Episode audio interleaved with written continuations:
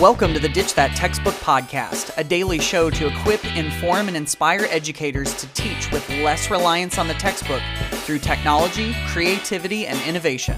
I'm your host, Matt Miller. Let's get started.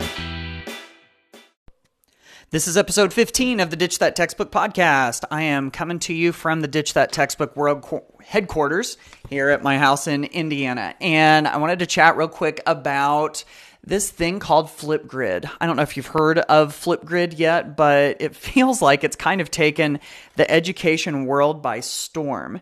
And um, it's, I'm, I mean, I really haven't seen an, a tool in the tech space take off like Flipgrid really did. And um, basically, what it lets you do is it lets the teacher create a prompt or a question, and then students can respond to it with a little short video clip.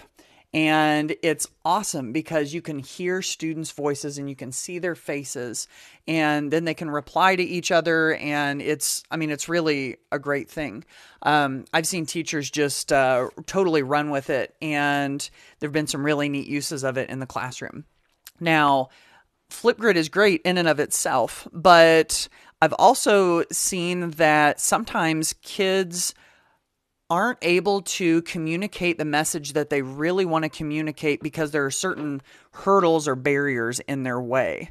And, um, you know, one book that really touches on this that I think goes so well with Flipgrid is this book called Well Spoken. It's written by Erik Palmer. It's one that I've wanted to get my hands on for a while and just haven't done until recently. And one of Erik Palmer's big things that he talks about is he says, you know, we spend so much time in schools working on students' writing skills, but think about how much time we spend in our regular everyday lives speaking.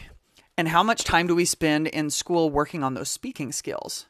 And so he's he's in favor of having students learn those speaking skills more overtly.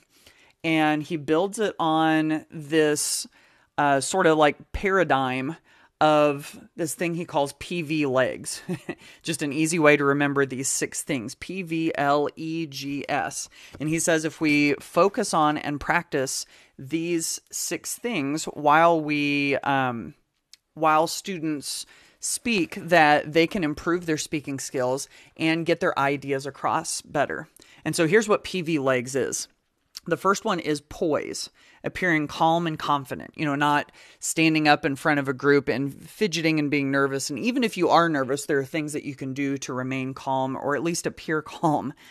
Uh, voice, making every word heard. So, you know, trying to avoid mumbling and making sure that if it's worth saying, then people are able to hear it life, putting passion into your voice. So it doesn't just sound like you're up there because you have to, but because you actually have something that's worth saying. Eye contact, engaging each listener so that people feel like you're actually making a connection with them. Gestures, matching motions to words. So, you know, how can we use our hands and our arms and you know just use our body language to further communicate our message and then speed pacing for a powerful performance because you've probably and I know I have have heard people speak where they talked so fast I hope I'm not doing that right now.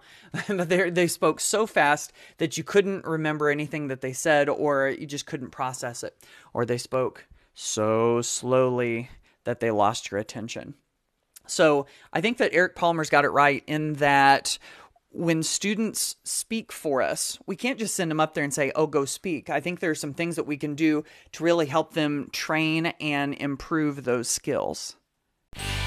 Thanks for listening to the Ditch That Textbook podcast. Be sure to subscribe to the podcast on iTunes, Google Play, Stitcher, Spotify, or wherever you listen to podcasts. If you love it, be sure to leave a review and rating on iTunes to help others find the show. Thanks for listening and happy ditching.